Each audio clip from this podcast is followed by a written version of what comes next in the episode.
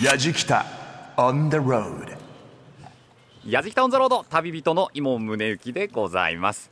さあ今回の旅はですね奥の細道場所と歩く山形の旅ということで私早速なんですけれどもあの静けさや岩にしみ入る蝉の声でおなじみの山寺立石寺に来ているんですね。えこちら本堂が目の前にあるんですがその裏にはま山寺の名にふさわしく大きなお山背景にそびえております。ちょっと高台というかですね山の途中に中腹にあるんですけれどもここから見える景色も本当に綺麗で大自然の中にあってちょっとね凛とした空気の中に本堂があるっていう形になってるんですよね。で実はこの山寺立石寺本堂もですね非常に歴史が古くてですねこのお山自体をあの松尾芭蕉が空とともに歩いたそういうふうに伝えられておりまして。でもなんか結構歩くらしいんですよ。1時間ちょっとぐらい？1時間半ぐらい歩く？我々味北オンザロードもちょっとね日頃のいろいろなものをここで清めたいということで松尾芭蕉空の気分になってですねこの山寺散策したいと思います。まずはここからスタートかな。今日も最後までお楽しみに。やじきたオンザロード耳で感じる旅番組。案内役の松本英子です。この番組は日本全国津々浦々そこに暮らす方々との出会いを通じてその土地の魅力やゆったりと流れる時間をお届けする旅番組。今回の旅は初冬の山形。今からおよそ320年前山形を訪れた有名な人物といえば俳人松尾芭蕉。元禄2年弟子の空とともに江戸を出発。東北北陸をめぐる全行程2400キロの旅で書かれた紀行文集があの奥の細道です。そしてこの旅の途中芭蕉は山形県内に40日ほど滞在したくさんの名句を残しました。そこで旅人の伊門宗行さん芭蕉の面影を追い求めて当時の風景生活匂いを伝えるスポットを巡ります。題して奥の細道芭蕉と歩く山形の旅。この旅の模様は番組ホームページの動画や旅日記でも楽しむことができます。アドレスは www.jfn.jp スラッシュやじきたです。さあやじきたオンザロード最後までお楽しみください。やじきた on the road やじきたオンザロード耳で感じる旅番組。今回は奥の細道芭蕉と歩く山形の旅と題して JFN 伊門宗行さんが旅しています。さて46歳の時に奥の細道へ旅立った芭蕉は五七五の17文字の俳句の中に時間や空間を鋭く切り取り多くの感動を後の世代に伝えていますよね。芭蕉は当然徒歩でしたが伊門さんと矢敷北一行は車で芭蕉が巡ったスポットをたどります。まずは山形市街からおよそ30分静かさや岩にしみ入る蝉の声。この句で有名な山寺こと立石寺へ。天台宗の寺院で正式には宝珠山阿蘇川院立石寺と言います。山寺を参拝する前に立石寺のご住職清原聖伝さんにお話を伺いますさあではですねえーこちら立石寺のご住職清原聖伝さんにお話をお伺いしますご住職よろしくお願いいたしはい、ます、どうぞよろしく。今我々が立っている場所というのはこれは根本中道そうですね。はい。国指定の重要文化財そうです。はい。貴重な場所でお話を伺っておりますけれども、はい。まずあの立石寺のこれは歴史から教えていただけますか、はい。えー、立石寺に残る古文書によりますと、上元2年、西暦でいうと860年になりますが、あその年の12月の30日に、その当時の暦でいうと大晦日ですね。はい。その日をもって立石寺を作ったということが記されております。でその当時砂金千両と浅野の三千段でこの辺の周囲の土地を全部買い上げて寺領としたって書いてありまして当時の古文書では10里四方、まあ、40キロ四方が境内であったというふうに記されておりましたですね。巨大な敷地ですよね。そうですね。その頃のことを言えば、まあ、今から考えれば巨大ですけれども、ええ。あの当時この辺にどのぐらいの人が住んでたよくあの西部劇なんかでね、うん。朝バーンとピストル撃って行けるところまで全部自分の土地にしたっていうのはありますよね。そういう言い伝えがあるじゃないですか。はいほぼあれと同じ状態がここでも行われていたんだろうなと思います。ねなるほど。ここの方ではまだあのそういう土地の支配だとかっていうのが確立してない時にの話平安時代の初めそういう時代ですから。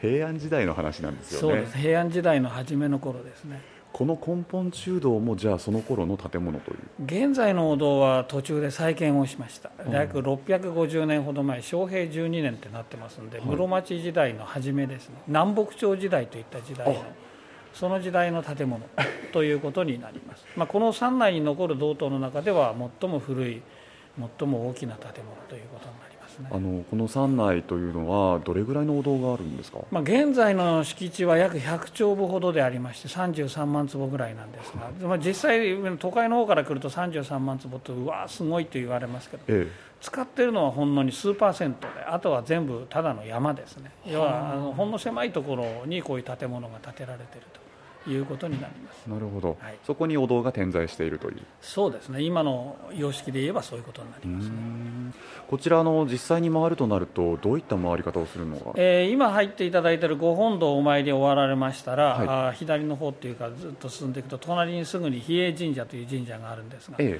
もともとこのお寺を守るための神社であり今山寺地区の村社になってますけどそこの境内を通り越えてちょっと先行くと右側にえー山側の方にえー山門という、まあ、門があるんですね、えはいでそこから階段をずっと登って上の方へ、まあ、奥の院までの登っていくというのがこの立石寺の古来の参拝の仕方になっておりましたですね。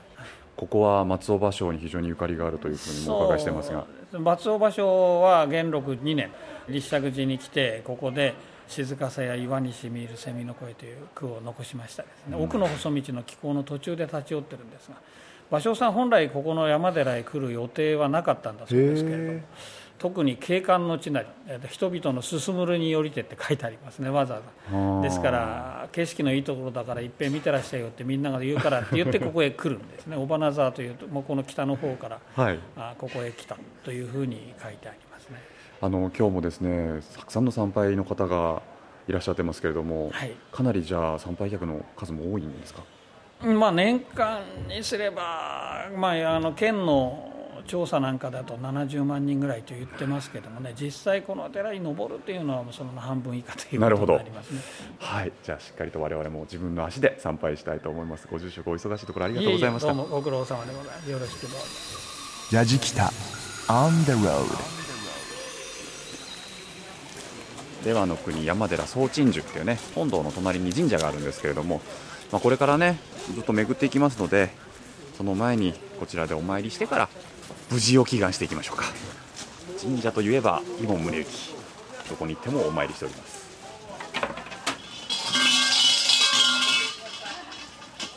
よいじゃあ山門くぐって参拝に行ってまいります。よろしくお願いします。いきなり山寺の石段と書かれてるね看板が出てきて、えー昔から石段を1段2段と登ることにより私たちの煩悩が消滅すると信仰されている修行の霊山ですと。さあ矢敷タウンザロード一行。煩悩の塊でございます。ザ・煩悩ズ。どれぐらいの煩悩が消えていくのか。ボロだ。うるさいよ。煩悩ズのボーカルミラクル吉武金が欲しいか。うるさいよ。真面目な回なんだから。怒られてるだろう。山門をくぐってね割となだらかに山道があるのかなと思いきやいきなり結構急な石段が 続きましてね、えー左右は本当にこう凛とした緑に囲まれている。山寺ってこうなんだなっていう感覚ですよね。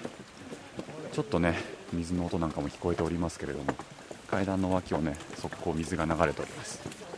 杉の木が本当立派ですね。見上げるとね何本もの杉の木が天をつくがごとくドーンと生えてましてこの杉の姿もなんかこう霊山という雰囲気をねさらに増してる感じもいたします。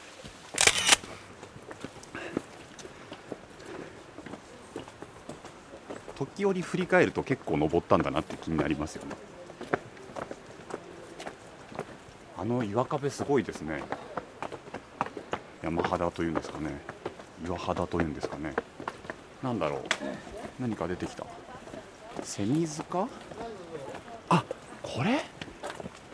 松尾芭蕉の奥の細道の紀行文に山形領に立石寺という山寺あり自覚大師の回帰にしてことに生還の地なり一見すべきよし人々の進むるによりて尾花沢より取って返しその間七里ばかりなり日いまだくれず麓の方に宿借り起きて山上の山上の道に登る。岩に岩を重ねて山とし小白年降り。えー土石を置いて苔滑らかに頑丈の陰陰扉を閉じて物の音聞こえず岸をめぐり岩を吐いて仏閣を拝し家計弱膜として心住みゆくのみ覚ゆ。静かさや岩にしみ入る蝉の声。芭蕉王の句をしたためた短冊をこの地に埋めて石の塚を建てたもので蝉塚と言われている。そうなんだ。でもまさに夏場なんかはそういうことなんだろうね、さて蝉塚を後にしてまだまだ石段は続きます。より勾配が急になってきた気がする。ああでもこう山寺の風情なんだよね。道の両側には石の灯籠が建てられててねお地蔵様がたくさん安置されていてそこに自然の杉の木だったり苔むした岩だったりが点在しているので本当になんかこう空気が凛と澄んでいる感じがしますね。確かにこの石段一段一段登ってたら煩悩は消えていく気がする。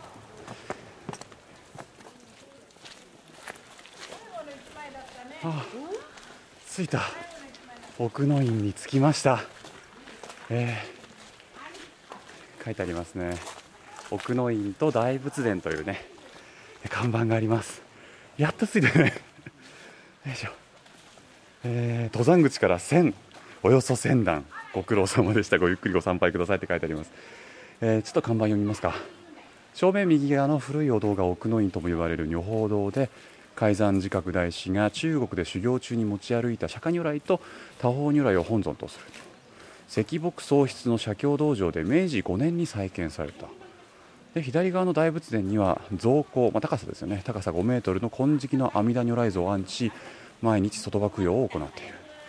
秋彼岸の中日の瀬垣法要は宗派を超えた数千人の参拝客で参拝者でにぎわい奥の院まで千余段の石段を一段一段登ることによって煩悩が消滅され幸福になれるという。ああ。確かに清々しい気持ちにはなってますね。まあここまで来たんでねその阿弥陀如来像をお参りしに行きましょう。わあ五大堂の展望台に来ました。え。ー、わあすごいな。木造のね、えー展望台なんですけどお堂なんですけど景色が見えてきたぞ。うわすごいね。綺麗だね。すごい。紅葉している山々が稜線くっきり。その上に雲が少しだけ撫でている感じで目線を下にぐーっと下ろしていくとねその下には集落があってですね里山の風景ですよね。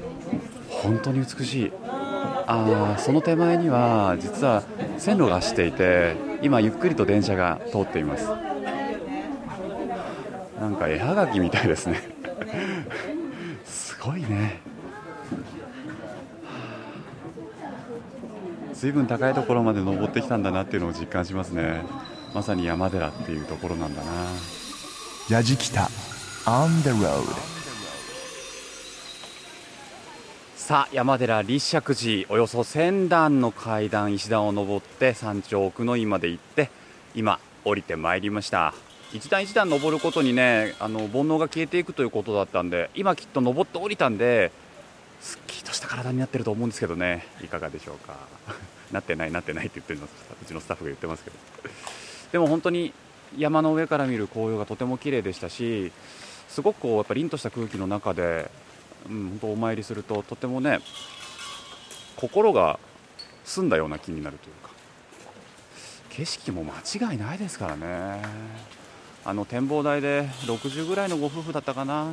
奥さんがその景色を見た後に旦那さんに「ありがとう」なんていうね。ちょっといい いいシーンも見られたりして。ぜひね皆さんも松尾芭蕉がねここ歩いたっていうと、ま、確かにそうなんでしょうけどもやっぱこう随分健脚だったんでしょうねあの人ね。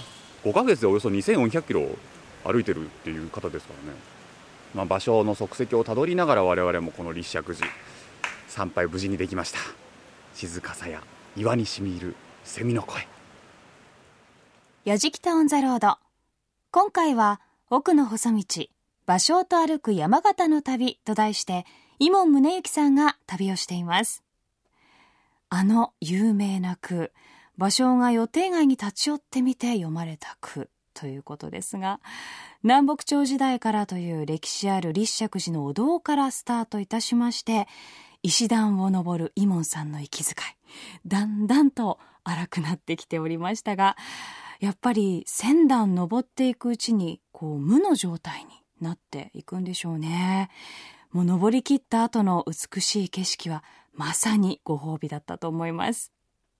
さあ山寺を参拝して煩悩を取り払った矢敷太一行ザ・煩悩図。続いては山形市からおよそ50キロ北上し尾花沢市へ。尾花沢は山形県随一のそばの産地です。松尾芭蕉も尾花沢に滞在した際お蕎麦を食べたことが文献に残っているそうなんです。そして芭蕉が食べたことに恥じない地元の蕎麦作りをしようと誕生した奥の細道尾花沢蕎麦街道という有志の会があります。旅人の伊門さん他では食べられない特別なお蕎麦があると聞いてこの奥の細道尾花沢蕎麦街道一番所となっている手打ち蕎麦高橋へ向かいました。やじきた on the road さあ奥の細道尾花沢そば街道というのがあるというふうにお伺いしたのでね実は私その一番所となっている手打ちそば高橋さんというお店にやってまいりました。非常になんかね趣があるお店でしてねお店の入り口には立派な錦鯉がいっぱい泳いでたりとかですね。今お座敷にいるんですけどもなんかこけしがいっぱい並んでたりとかサインがいっぱいあったりとか。こちらのですねご主人でもあります奥の細道尾花沢そば街道会長の高橋浩二さんにいろいろお話を伺っていきます。高橋さんよろしくお願いします。よろしくお願いします。この奥の細道の尾花沢そば街道っていうのはそもそもどういったものなんですか？はい、まず場所が、はい。あの十泊している小原沢なので、はい。それにちなんで奥の細道というふうな名称を付けさせてもらいました。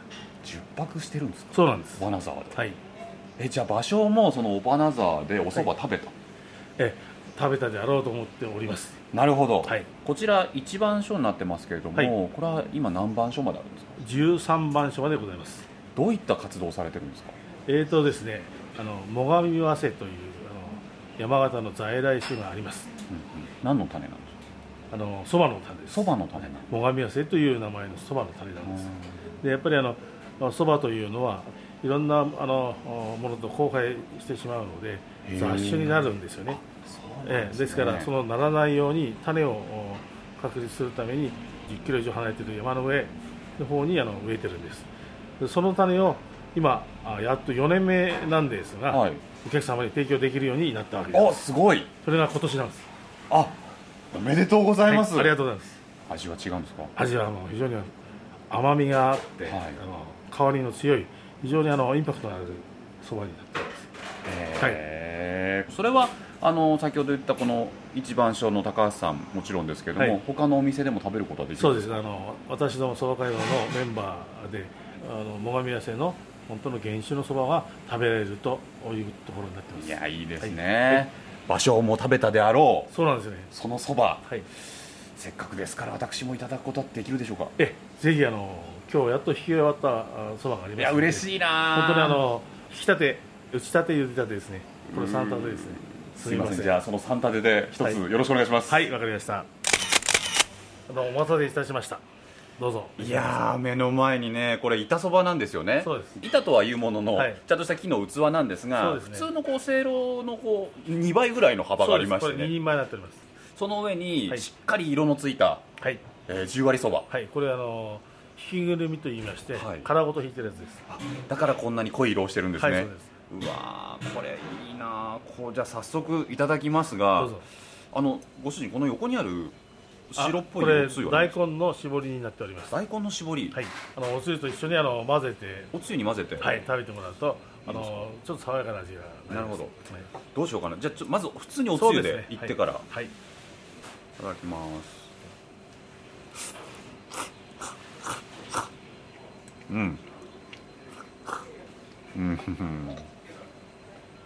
おつゆにつけてもそばの香りが負けないね。すごい食べたことがないです。こんな歯ごたえのあるおそば普通に僕らが多分東京で食べてるおそばよりも若干太めなのかもしれないですけどね。うん、あとなんかこう角張ってるっていうかですね、はい。あの丸い面じゃないんですよね。そうですね。あのはい。断面が角張ってる、はい。ちょっとじゃあここにその大根の絞り汁をおつゆに、はい。ぜはい、少しねおつゆが爽やかにはい。辛いんですがちょっとあの後味もよいただきます。はい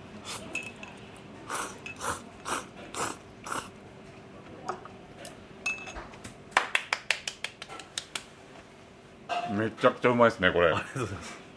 うわこれはすごいな。いきなりさっぱりしましたけど、はい。でもその大根の香りもこのつゆに合うしはい。お蕎麦の香りに合うんですねまず。やっぱ地のもの。そうです。普通の大根と違いましてあの辛味大根と言いましてこれ。あ確かに香りを匂い嗅いでみるとちょっとツンとしますね、はい。い、やーでもこのお蕎麦最上合わせで引いた10割そば、貴重なお蕎麦ではありますけれども、い、ろんな方に食べていただきたいですね。そうですね。本当にあの食べてもらいたいと思います。今尾花沢の方に来ればはい。これが食べられる。そうですね。いや今日は貴重なお蕎麦ありがとうございました。ごちそうありがとうさまでしありがとうございたました。本当にわざわざお話をお伺いしたのは奥の細道尾花沢そば街道の会長高橋浩二さんでした、ありがとうございました。どうもありがとうございます。本当にありがとうございます。やじきた on the road 松本英子がお送りしています。やじきたオンザロード、耳で感じる旅番組。奥の細道、芭蕉と歩く山形の旅と題して、伊門宗行さんが旅しています。松尾芭蕉が山形で残した有名な俳句はまだまだあります。さみだれを集めて林最上川。山形県内を北へ流れる最上川。最上峡芭蕉ラインでは、四季折々表情を変える景色の中、およそ12キロを1時間かけて、船頭さんの楽しいおしゃべりや船歌を聞きながら、最上川をゆっくり下ることができます。早速、乗船所へ向かった矢敷北一行。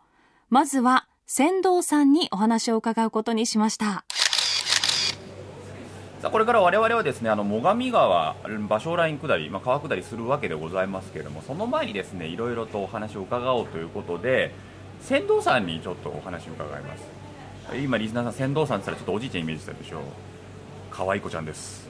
星川涼子さんです。よろしくお願いします。どうもこんにちは。女性の船頭さんなんですね。はい。今女性三人います。3人いらっしゃる。うん。全部で船頭さん何人ぐらいいらっしゃるんですか？はそうですね40名ほどおりますかね。うん。歴史長いですか？この最上川のライン芭蕉ラインそうですね。昭和の39年からうん。芭蕉ライン始まっての、はい。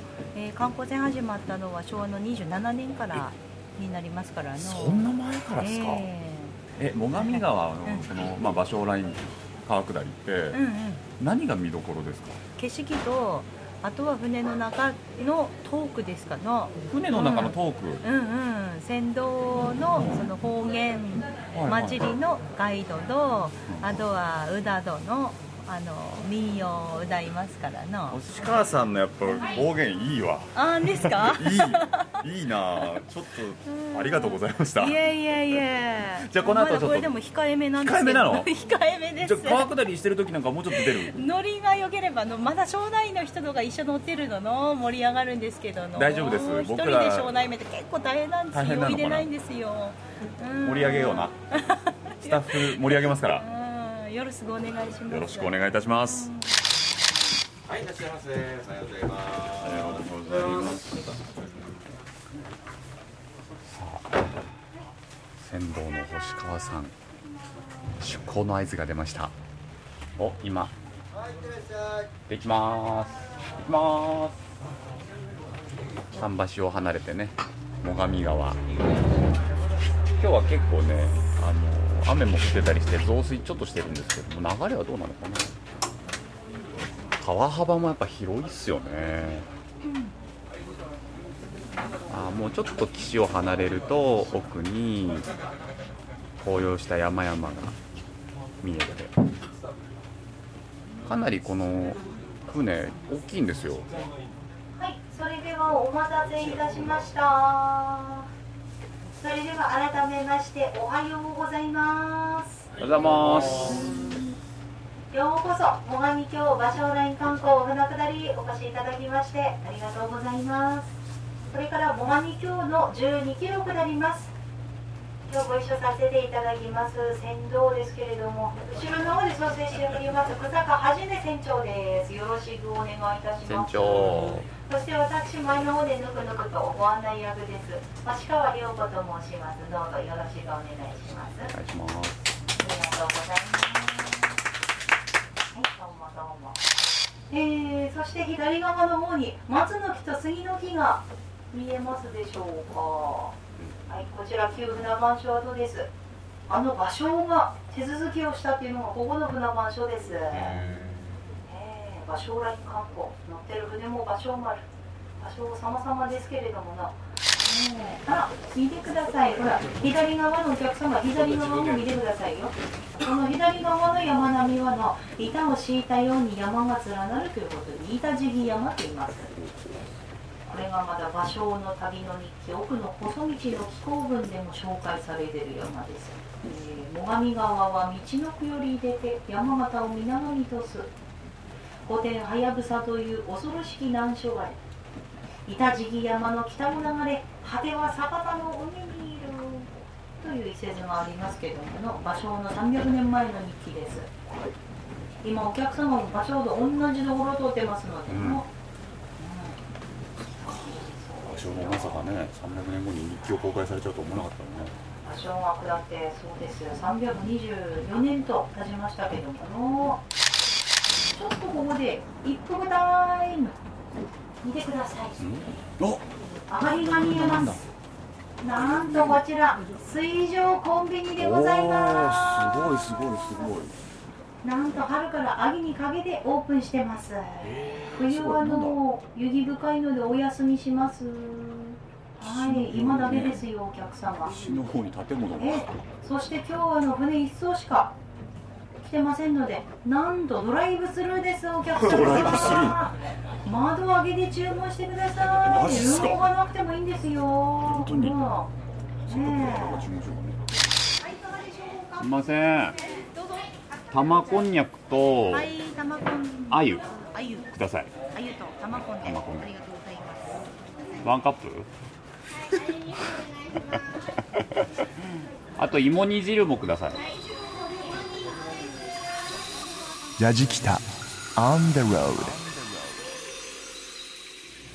私の18番を。庄内おばこでございますはいおばこは娘の意味です。えー、こばえてこばえてというのはくればいいなおばこがくればいいなっていう歌です。それではこばえてこばえ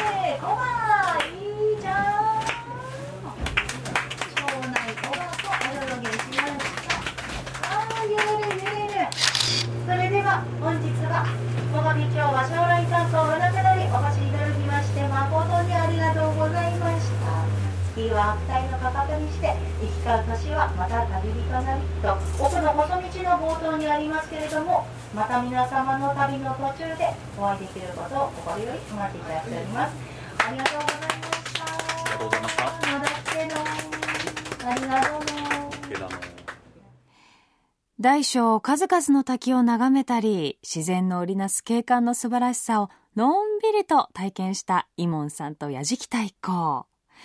芭蕉の時代にはもちろんなかったでしょう。まさかの船でドライブスルー。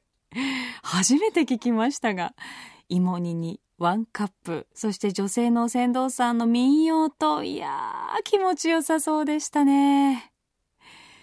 矢敷タウンザロード、奥の細道、芭蕉と歩く山形の旅。涼しさを我が宿にして眠るなり。さあ、最後のスポットは宿ということで赤倉温泉です。宮城県との県境近くに位置する赤倉温泉。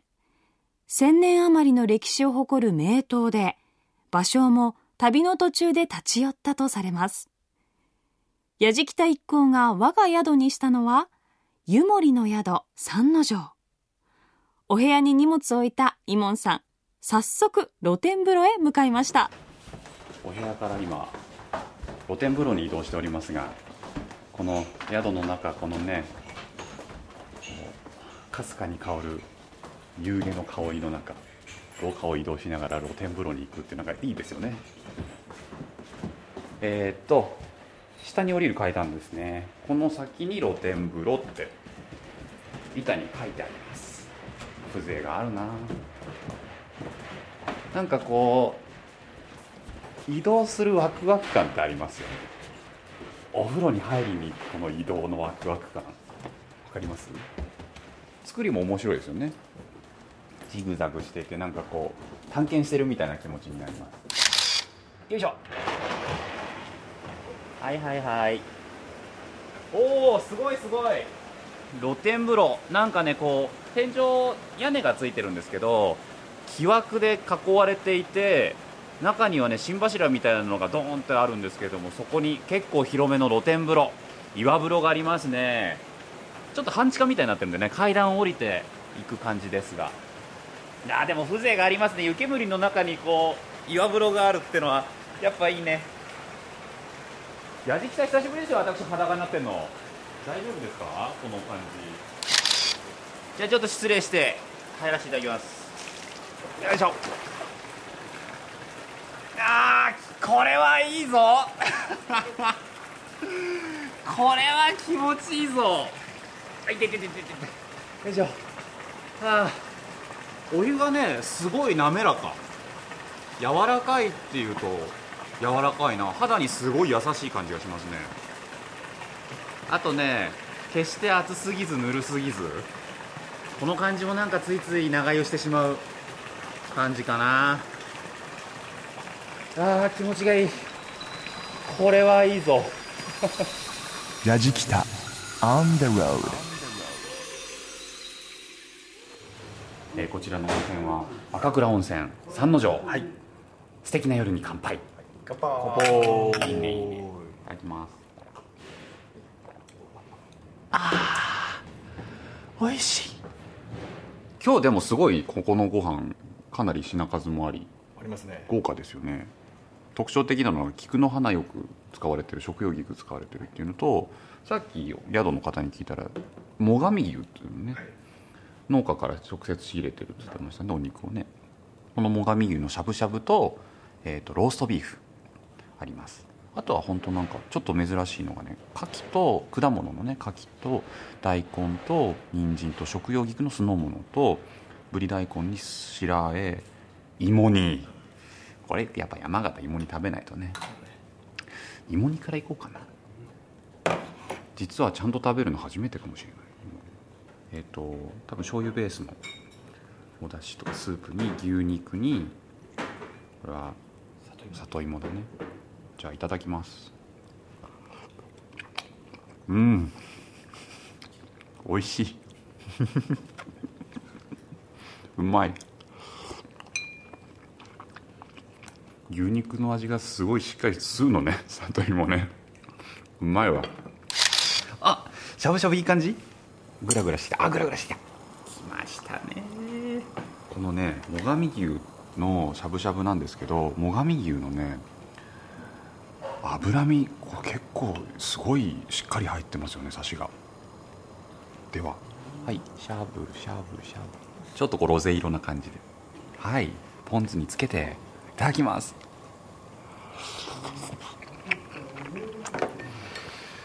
うまい。山形最高。やじきた On the road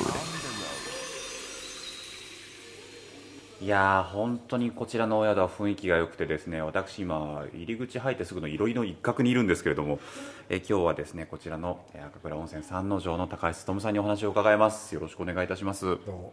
お世話になっております。いやいやいや あの僕も先ほどお風呂にも入らせていただきつつですね、えお食事もいただきましてあ。本当に美味しかったですしあそうですか。こちら本当雰囲気がいいですけども、ええあの温泉ってそもそも歴史的にはどれぐらいの歴史があるん歴史ですか？は一千何百年じゃないでしょうかね。自覚大師が発見したというのが700何年ですから。はい。かなり古いと。まあ温泉は自分なんでもう初めからもうポコポコ出てました。あそうなんです、ね、そういうことだと思います。三之丞さんの歴史というのはどれぐらいあるんですか？うーんそうですね。江戸時代からだと江戸時代から。うん前のことはちょっとね残ってないと分かりませんけども、はいまあかなり古いと思います。で創業は明治なんですよ。会社,、会社としてはね。あの高橋さん。はい。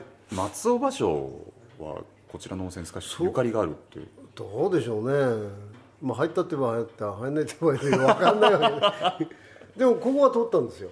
この場所完が通ってはいるん全にここは通ったというものは事実なんですよ、ね、ということはここしか道がないんで赤倉温泉のうんそばを取っていったってて、うん。その湯には使ったんじゃないかと。うん、使ったって言ってもね嘘ではないかもしれないですね。昔やっぱりこの名谷峠がね一番難所だったんですよね。奥の細道の中で、そこを越えるまでが大変。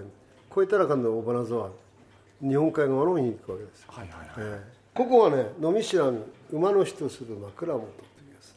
あのちょうどあの国境って言いますけ？どあそこ北当たりでこのやっぱりこうセクションがありますね。その前に多分止まったと思うんですよね。でセクション越えの前にあの雨でこれちょっと行け行けなくなったので止まって、やっぱりこう峠を越えるにはやっぱりかなりこの思い切ってえいやという感じで行かなきゃいけないので、やっぱりそこでに200ぐらいしたんですかね。その時にあの馬のすぐそばでほら昔ですから飲みもしないも一緒だから、あの寝てるとあの食われたりということだと思うんですけどその中であの一泊泊めてもらったというその雰囲気をすごく出してるわけですよ。その句が残ってるわけですね、そうですそうです。止まったんじゃないかなやっぱり。そういうことにしておきましょう。そうですね。いやあの貴重なお話ありがとうございいました、えあの今晩一晩お世話になります。ああどうも。お話を伺ったのは赤倉温泉三之丞の高橋勉さんでした。ありがとうございました。いえいえどうも。ごゆっくりどうぞ。やじきた On the road. 松本英子がお送りしています「やじきた on the road」赤倉温泉で一泊しゆっくりと疲れを癒した井門さんとやじきたスタッフ。最後は山形駅へと戻ってまいりました。やじきた on the road 奥の細道芭蕉と歩く山形の旅いかがだったでしょうか？いやー芭蕉の気分になることはできましたけど贅沢な時間を過ごすことができましたね。温泉も気持ちよかったしライン下りも楽しかったしな。あとお蕎麦も美味しかったですしね。山寺立石寺も本当に素敵な風景を僕に見せていただきました。まあ山形の魅力っていうのを場所の足跡をたどることによってあの満喫することができるんだな。だってそれ場所が感動したところで句を読んでるわけですからそこはもう間違いなく素晴らしいわけですよね。ただその素晴らしさをね結構僕はしっかりと山形堪能できたなと思ってその気持ちを一句読みます。山形やああ山形や山形や。いやこれしかないでしょうっていうね、まあ、自分のねこの山形ラブな気持ちをこの句に込めて読んでみました。というわけで「やじきた on the road」旅人は井門宗之でした。やじきた On the road. Grooves and moves your day. 奥の細道、芭蕉と歩く山形の旅と題して、やじきたオンザロードをお送りしてきました。凛とした山形の空気と美味しいお蕎麦など地元の味を味わって温泉に入って、芭蕉も旅の中でこう五感を満たしながら句を読んでいたんでしょうね。やっぱり自然と美しい句になっていくのかなと思いましたが、ただ同じ道のりをたどったイモンさんの最後の一句。小学生の修学旅行後の一句より残念な感じに なってしまいましたけれども。いやでもね、かなり満喫したというのが伝わってきましたよ。今日お届けした旅の様子は旅日記動画でも楽しんでいただけます。アドレスは www.jfn.jp スラッシュやじきた。それでは、やじきたオンザロード。ご案内は松本英子でした。